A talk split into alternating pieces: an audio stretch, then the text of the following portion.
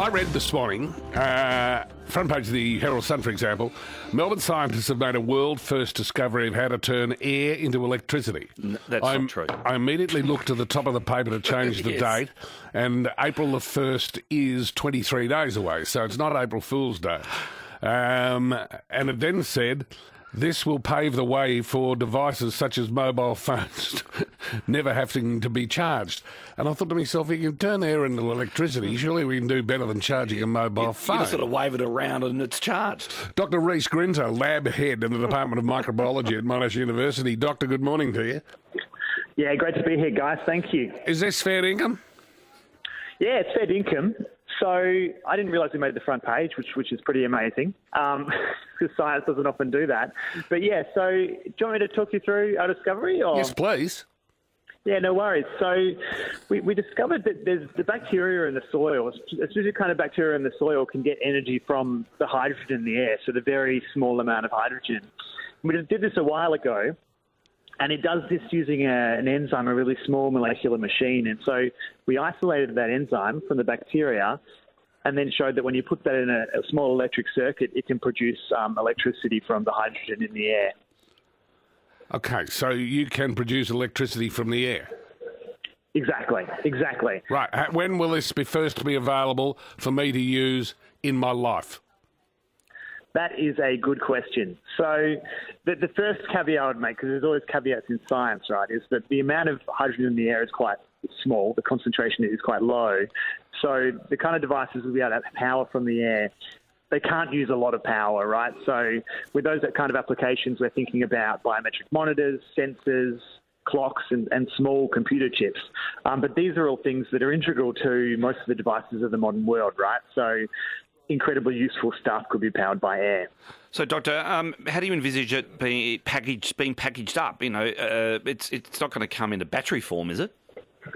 Well, so so yeah, we'd like to take our enzyme, which is like a very small microscopic particle, put it into an electrical circuit, an electrical device, so it can feed its its the electricity that's produced from the hydrogen directly into that circuit and power the device. So yeah, I imagine it would end up looking something like a battery, but how it functions would be very different.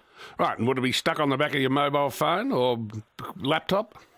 Yeah, yeah, this would be how I would think about it. I mean, I mean, I'm a biochemist, and we've we've done the proof of concept work by discovering the enzyme and showing how it works. But I'd need to work. We'll need to work with electrical engineers and and um, um, chemists to figure out exactly how to do this. Have you got it to a point where you can put a patent on it?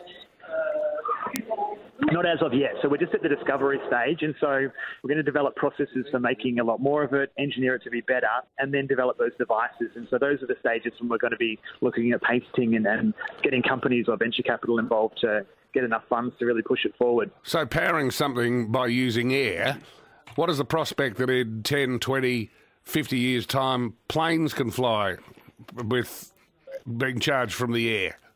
Unfortunately, I don't think that's ever going to happen just because the amount of energy that's required to lift the plane.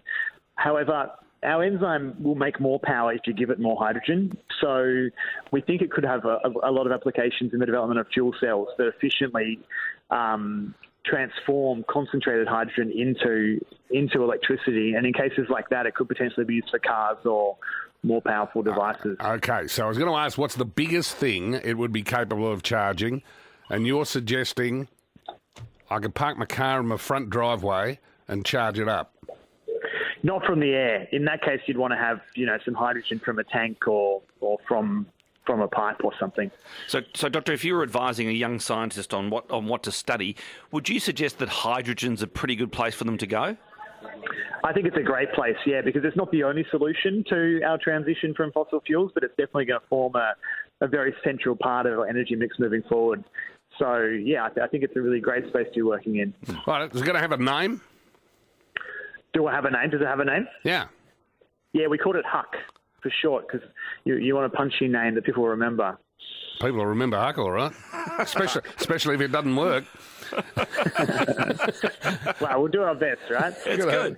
Uh, oh, it's fantastic. Unbelievable. Hey, Doctor, um, what is it about Melbourne? We seem to we seem to be discovering stuff all the time. Yeah, Melbourne's actually a real powerhouse of, of research for the stuff I do based on a medical front and also from an engineering design front.